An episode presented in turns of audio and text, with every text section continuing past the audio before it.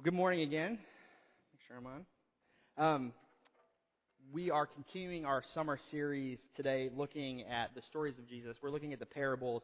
And this week we come to Matthew 18, verses 21 to, to 35, uh, to the parable commonly known as the parable of the unmerciful servant.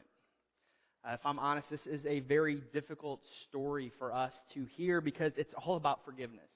Uh, Jesus tells the story after Peter asks him this question that we all wrestle with in verse 21. Peter asks, Lord, how many times shall I forgive my brother or sister who sins against me? Up to seven times? I love Peter because he says what we're all thinking. Um, he's wanting to limit grace, and yet he's being very generous here. He's saying seven times. The common teaching in that day in the rabbinic traditions was three times. It was one, two, three strikes, and you're out, and I don't have to forgive you after that, and you're on your own. Um, so Peter's being gracious and extending it to seven times. He might have a particular person or group um, in mind as he's asking this question we don't know, but I'd be willing to bet that you do too. You know, who are the people that you have a hard time forgiving? That you want to stop forgiving for the ways that they continue to wound and injure you. It could be your parents, your spouse, uh, your children, your siblings, your boss, your neighbors, a friend, a coworker. Who are the people that you say to Jesus, when is enough enough? When can I stop extending forgiveness to these people?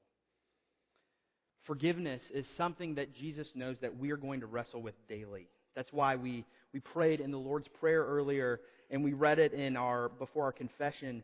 Um, right after "Give us our daily bread," Jesus says, "Forgive us our debts as we forgive our debtors." Jesus knows how difficult this is for us, and that's why he tells us this story. But before he tells us this story, he answers Peter's question in verse 22. He answers, "I tell you, not seven times, but seventy-seven times." Now, some of you might be familiar with translations that say 70 times 7. It depends on how you translate the Greek idiom there. That doesn't matter. The point that Jesus is making is if you're counting, you're doing it wrong. There's to be no limit on forgiveness. You cannot be keeping a tally. If you're counting, you are not forgiving. You're only postponing your revenge until a little a later date. And then Jesus tells this parable, and it's awesome. Because Jesus here, if we come to him in humility, ready to learn, he actually reveals to us one of the worst tendencies that's, that's within all of us. And he does it not with an accusation, but through a story that lets us assess our own hearts and then lets the Holy Spirit go to work on us. So let's read that story now. I'll read Matthew 18, 21 to 35. Uh, this is God's word for his glory and for our good. Hear the word of the Lord. Then Peter came to Jesus and asked, Lord, how many times shall I forgive my brother or sister who sins against me? Up to seven times? Jesus answered, I tell you, not seven times, but 77 times. Therefore, the kingdom of heaven is like a king who wanted to settle accounts with his servants. As he began the settlement, a man who owed him 10,000 bags of gold was brought to him. Since he was not able to pay, the master ordered that he and his wife and his children and all that he had be sold to repay the debt. At this, the servant fell on his knees before him. Be patient with me, he begged, and I will pay back everything. The servant's master took pity on him, canceled the debt, and let him go. But when that servant went out, he found one of his fellow servants who owed him a hundred silver coins. He grabbed him and began to choke him. Pay back what you owe me, he demanded. His fellow servant fell to his knees and begged him, Be patient with me and I will pay it back. But he refused. Instead, he went off and had the man thrown into prison until he could pay the debt. When the other servants saw what had happened, they were outraged and went and told their master everything that had happened. Then the master called the servant in. You wicked servant, I canceled all that debt of yours because you begged me to. Shouldn't you have had mercy on your fellow servant just as I had on you? In anger, his master handed him over to the jailers to be tortured until he should pay back all he owed. This is how my heavenly Father will treat each of you unless you forgive your brother or sister from your heart. Please pray with me. Father, we need you to show up this morning. These are hard words from Jesus. Uh, they're not what we're used to hearing. Um, some of us might not be used to hearing your word at all. And so, Father, we pray that you would meet with us this morning, that you would soften our hearts, that you would, through your Holy Spirit, help us to reflect upon your word, our lives, and your gospel. We pray that you would change us, that you would meet with us. Um, we expect you to be here and to, to meet with us. In Jesus' name we pray. Amen. Uh, we're just going to jump right in this morning. There's not much time for us to do anything else. Um, Jesus already told the story. We're just going to ha- head right in. There, there are three scenes in this parable. Um, the first scene, we see the king's response to the servant's unpayable debt. Second, we see the servant's response to the forgiveness received. And third, we're going to look at Jesus' conclusion and we're going to look at our response in the midst of that. So, first, verses 23 to 27, we see the king's response to the servant's unpayable debt. Verse 23, Jesus begins The kingdom of heaven is like a king who wanted to settle the accounts with his servants. We're getting a story here that gives us a glimpse of how God, the king, operates. This king is sovereign. He's in control of everything. He has the right to settle his accounts with his servants. Everyone, everything in his kingdom are his, and this is how this king works. Verse 24, he began the settlement. A man who owed him 10,000 bags of gold was brought to him. Since obviously he was not able to pay, the master ordered that he and his wife and his children and all that he had be sold to repay the debt. So here we're introduced to this servant of the king who owes this unpayable debt. This isn't a lowly house servant. This is, this is likely some sort of government official who either by mismanagement or corruption we don't know and we're not told. We can only speculate. He's accrued this crazy debt. And then when Jesus says 10,000 bags of gold, um, you can imagine laughs and snickers and jaws dropping and opening from Jesus' original hearers. Uh, the, the NIV says bags of gold here. If, if you're familiar with this passage, you've heard, or if you have another translation, it likely says talents. And we don't use talents anymore as a unit of measure, measurement for money, and so it makes sense that the NIV would say that. But a talent in Jesus' day was the highest unit of measurement for money uh, in that day, and it equaled to about 75 pounds of gold here. And one talent, we're going to do some quick math here, one talent equaled roughly what you would hope to earn in 20 years worth of work. Okay? So one talent, 20 years worth of work. So 10 thousand talents equaled 200,000 years of labor. So when Jesus says 10,000 talents, he's combining A, the highest unit of measurement, with B, the highest Greek numeral at the time. And the effect is Jesus saying this this guy owes a kazillion, cajillion dollars. That's what, that's what Jesus is saying here. He's driving home the point that this barely plausible debt that the servant was responsible for could not be reimbursed. There's no way he could even make a dent in it. So the king does something gracious here.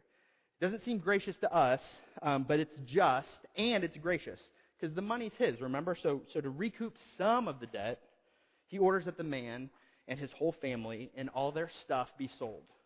Now, this is a common practice back then to sell people and possessions to have them pay off their debt if they were their slaves. Now, why do I say it was gracious? Well, because the king was actually within his rights to throw this man and his family in debtor's prison, where he'd labor and be tortured and never have a chance at repaying this debt. Or he could have just had him killed there on the spot. But he doesn't do that. Verse 26, what happens next? The servant falls on his knees before this king and he begs him, Be patient with me, and I will pay back everything. Now, this is kind of the first glimpse that we get of the character of the servant that we're going to come back to later. But he asks for more time. Be patient with me, and I'll pay back everything. You can imagine the people in the courts laughing. Um, this request is ludicrous. It's laughable. It's like you expect the king to just start laughing here, like when my kids ask me, "Hey, what are we doing this weekend? Can we go to Disney World?" And I say, "No." Are you kidding? We're not going to do that. We can't do that. We, we're not going to do that.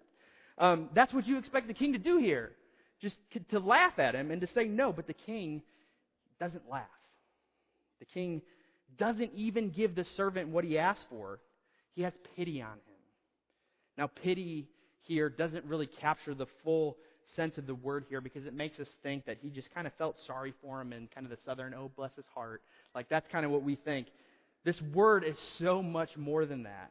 It's, it's the word that, that is used most often in the New Testament to describe Jesus' response and feelings when he meets someone who can't help themselves. It means he felt compassion towards him. It literally means his heart went out to him.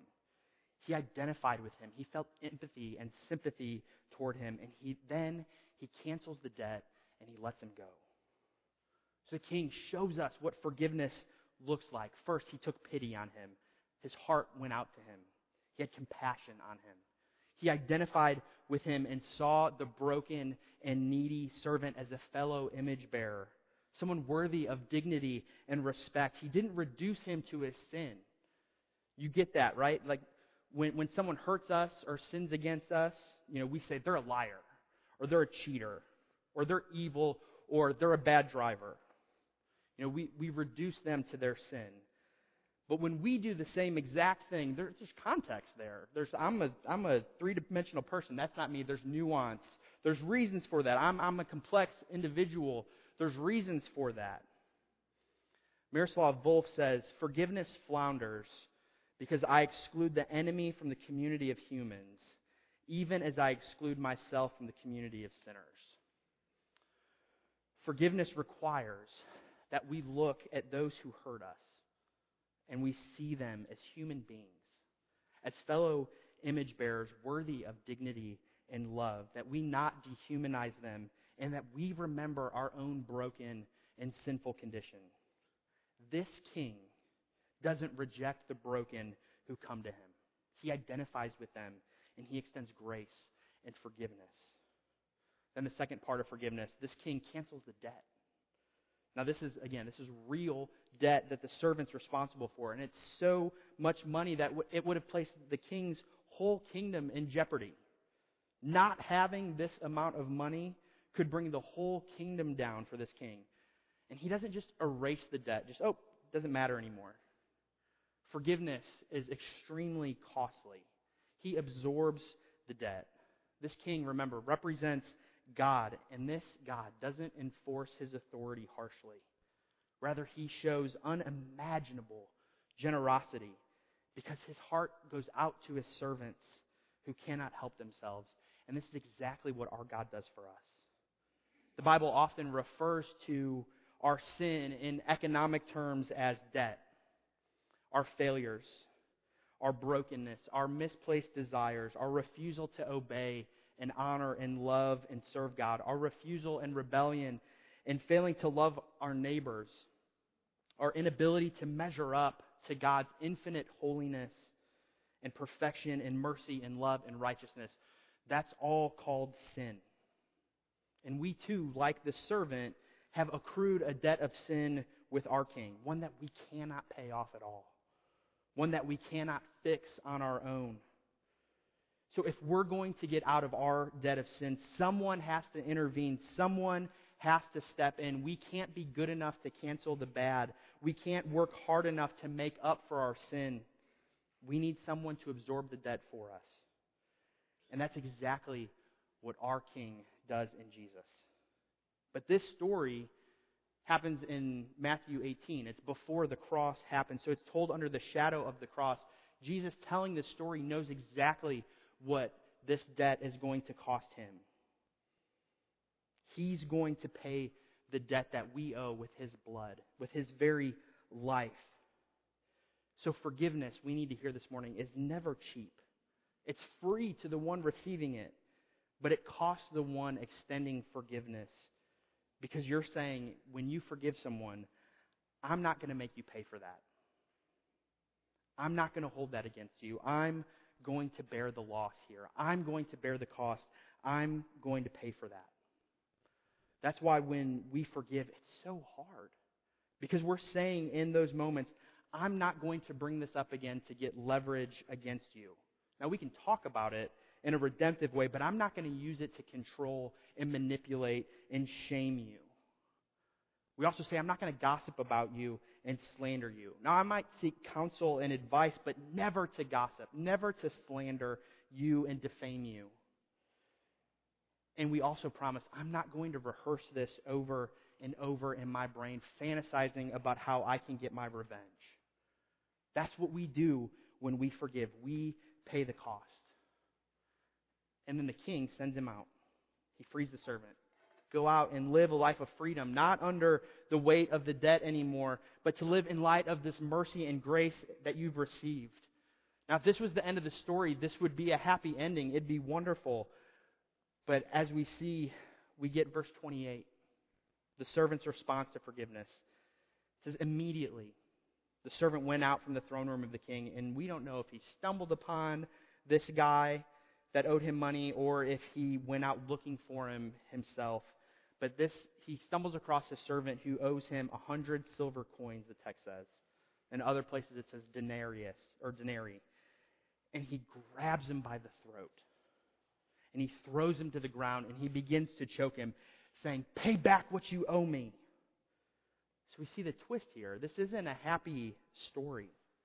The servant, having just been forgiven an unpayable debt, comes across this guy who owes, owes him a hundred denarii. Now, you need to know a denarius was one day's wage. So this isn't like an sig- insignificant amount of money. This is a real debt. This is significant. It's a hundred days' wages. It's about four months worth of work. That's a lot. If someone owed you four months worth of work, you would want that back. But he's just walked out of this room. You'd expect the light bulb to go off. You know, oh, I was I was just forgiven this huge debt that I never could have paid. I get it. I get it. I should show mercy to this guy who just owes me fractions of what I was forgiven. Really, it was one six hundred thousandth the amount that this guy was just forgiven. But he doesn't do that. He grabs this guy, throws him to the ground, becomes violent with him, revealing that he's trivialized his debt. And in doing so, he's trivialized the forgiveness that he's received. And because of that, he begins to choke him, to make him pay. And then we get verse 29, which is almost verbatim verse 26. And says, The second servant falls to his knees, presumably because he's being choked. And he says almost the exact same thing that the one choking him has just said to the king Be patient with me, and I will pay it back. So, like the original hearers of the story, we hear the similarities that are going off to what was just said, but the servant doesn't. He refuses, and he has this man thrown in the debtor's prison until he can pay his debt. He says, I'm going to make you pay for this. So the question for us is how do we do that? When we for, refuse to forgive people, how do we make other people pay for it? How do we get and exact our revenge? We can do it by lashing out, by trying to wound them, by giving the silent treatment, by constantly bringing it up every time we have the chance to pick the scab and let the wound fester. We're trying to, to punish by, by gossiping, by telling others, you know, I'm just, I'm just worried that this is going to affect someone else, that they're going to do this to someone else. So listen to how terrible this is. Or we can get really self righteous and we can be like, I'm too good to get you back. So I'm not going to do anything on the surface. But under the surface, I'm never going to let this go. We can begin to delight in their misfortunes. We can, begin, we can delight in their failures and in their hurts, in their suffering, and we long for it, and we fantasize about it, and we wish for it. If you and I are honest at this point in the story, we're torn. Because we really identify with the choker in this story. Jesus wants us to. He wants us to know we're not the king, we're not God. So he, the, the other character in the story for us to identify with is the one who receives grace and then turns around and chokes someone who owes him something. We cry out, that's not me though. But the reality is, is we identify with the unmer- unmerciful servant, and yet we are repelled by him. We want mercy. We want to receive it, and we want to deny it to others. But like we said earlier, Jesus is amazing in telling this story here because he shows us our very, very worst and the truest parts about each of us, not through an accusation, but through a story that if we're humble before Him, the Holy Spirit begins to work on us. We're repulsed and sickened by these actions of this unmerciful servant. Yet, if we're honest, it really describes you and I more than we care to admit. We like receiving grace. We like receiving forgiveness. But man, if you cross me, you're going to get yours. I'm going to punish you, and I'm going to make you pay. We said that forgiveness before was, was costly. But what we see here is that not forgiving is actually more costly. There's a higher cost to not forgiving. The other servants, they see this behavior. They're outraged. They know this is wrong. So they go and they tell their king everything that has happened. And the king brings the servant back in. He says, You wicked servant. I canceled all that debt of yours. The emphasis is on all that debt because you begged me to. Shouldn't you have had mercy on your fellow servant just as I had on you? And so, in anger, he throws him over to the jailers to be tortured until he should pay back all he owed. Subtext, he can't pay it back, so this is going to be forever. He could never pay it back to begin with. He's not going to be able to pay it back anytime. So then Jesus kind of begins to tie this up with his conclusion. Not forgiving has a higher cost to you than forgiving. Whether or not you are forgiving is a matter of life and death, spiritually speaking, Jesus is saying. He's saying an abiding unwillingness to forgive will cost you eternally. When you're unwilling to forgive, this isn't struggling with forgiveness. This isn't wanting to forgive but having a hard time with it. This is a hardness towards those who've hurt you. So you cannot, you will not, you refuse to forgive. Jesus is saying this ugly behavior is revealing the ugly condition of your heart. Because being unwilling to forgive actually begins to change you. It makes you violent. It makes you choke others. It makes you make them pay. You take out your revenge fantasies. You harbor bitterness. And when you let that bitterness take root, it takes over your whole life and your heart. Jesus is warning Peter, his disciples, warning you and I this morning. If you know the king's mercy, you are to show it. If you can't forgive others, then you don't grasp the king's forgiveness. It's God's kindness that leads him to forgiveness and leads us to repentance. So if we love God's grace, we are to extend it, or we don't understand grace at all. A refusal and a failure to forgive raises doubts that you ever tasted God's grace at all, that you've actually been forgiven. And then Jesus closes the story by basically like stopping and looking at the camera. He like breaks the fourth wall here in verse 35. He says, This is how my heavenly Father will treat each of you unless you forgive your brother or sister from your heart. There's too many yous and yours in that sentence to make me comfortable. I like thems and theys when Jesus is talking about this. So, what are we supposed to do with that? How are we supposed to respond to Jesus' words here? This isn't soft, sweet, encouraging, gentle Jesus. Um, Jesus isn't messing around here. This is, this is serious, so we, we can't just ignore it. Um, we need to let the weight of that sentence settle in a little bit. It's not easy. But before we look at what Jesus actually is saying, we need to look at what he's not saying. And we mentioned it earlier in the service. He isn't saying that grace is conditional. He's not advocating for entry into his kingdom, into his love, into relationship with him by means of works righteousness. He's not saying, if you're good at forgiving, then I will forgive you. He's not saying that because that would go against the rest of the gospel that teaches that Jesus died for our sins and we enter into life with him by grace alone, through faith alone, so that no one can boast. Paul tells us in Ephesians. But it would also negate the first half of the parable. It would go against Jesus, the king, forgiving this man this great debt. The debt cannot be paid by us. It's too large. We can never make it go away. The king has to pay for it. He has to cancel it. He has to absorb it.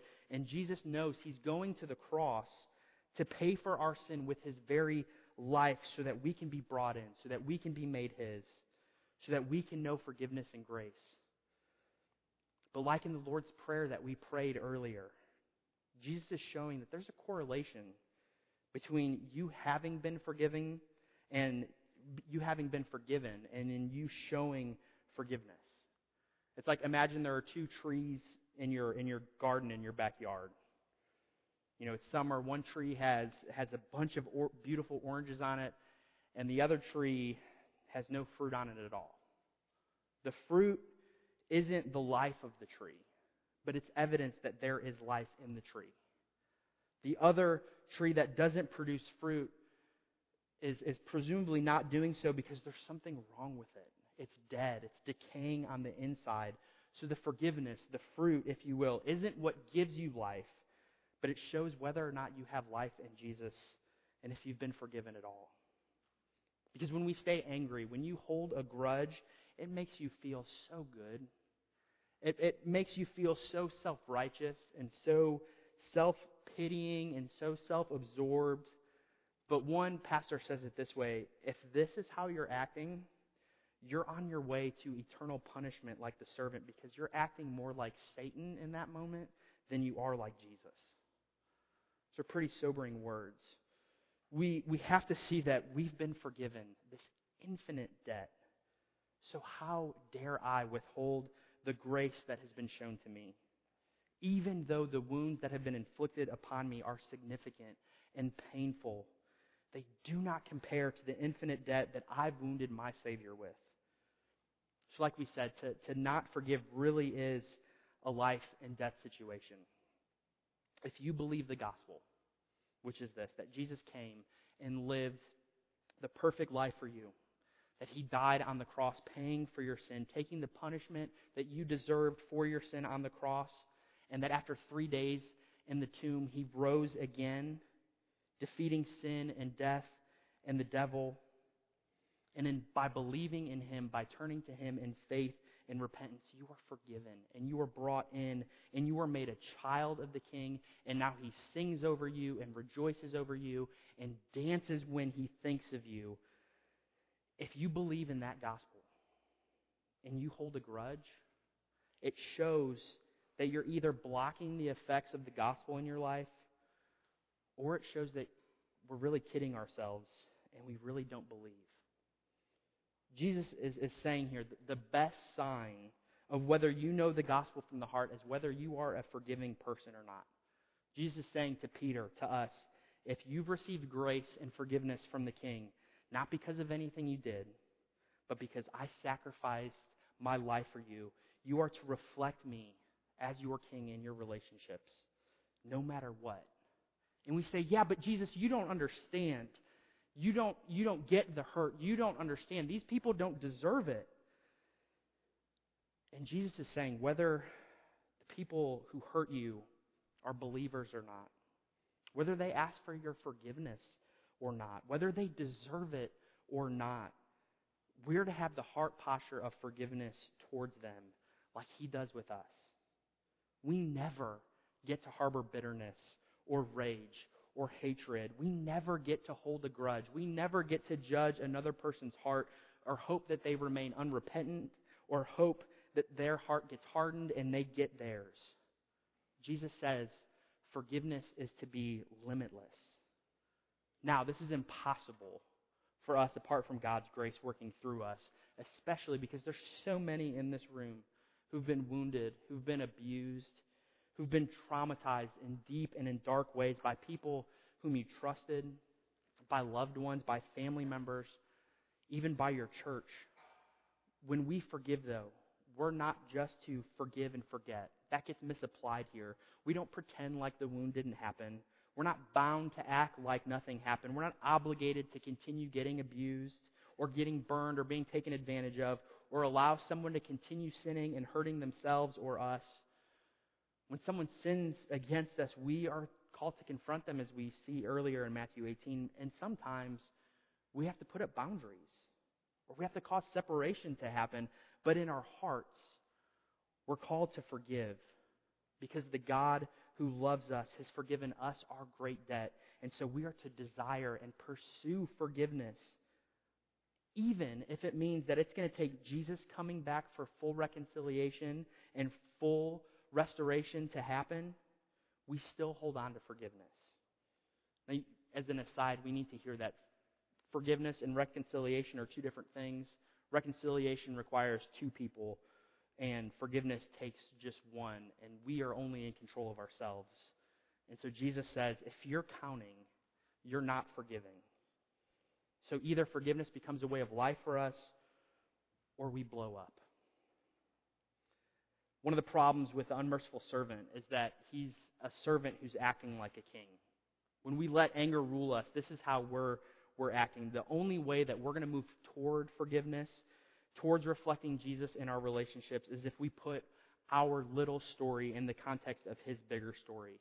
If we see all that you've forgiven me, how can I withhold forgiveness from someone whose debt is so much smaller in comparison to mine?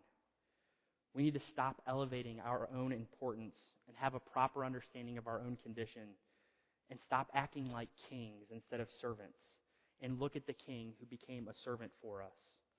Paul says in 2 Corinthians 8 9, For you know the grace of our Lord Jesus Christ, that though he was rich, yet for your sake he became poor, so that you by his poverty might become rich. If you are refusing to forgive this morning, then Jesus is calling you to ask yourself, Am I really his? Am I really a follower of Jesus? Do I see that my debt has been forgiven? If you've never done that before, do you want to know this love and grace and forgiveness and freedom that is offered to you in the gospel this morning? Do you want to know a king that loves you, that doesn't hold your sin and your failure against you, that doesn't manipulate or shame you, that identifies with you to the point that he becomes your sin on the cross and he loves you so much that he dies to make you his? Have you experienced that forgiveness in your life? So come this morning and throw yourself before Jesus today and experience his limitless grace and freedom and love and forgiveness. Please pray with me. Father, we thank you for your goodness and your grace. We thank you that you give us your word, that you give us difficult things to chew on. Um, Father, we pray that you would meet with us by your Spirit, that because of your goodness and grace, we might turn to you and live lives of forgiveness, that we might be overwhelmed by your grace, that we might move towards those who may have hurt us, who might not know, so that we can extend your grace and your kingdom love and mercy. Uh, Father, we know that that is impossible without you, and so we ask that that you would help us to, to know you and experience you afresh this morning. We pray these things in your Son's name. Amen.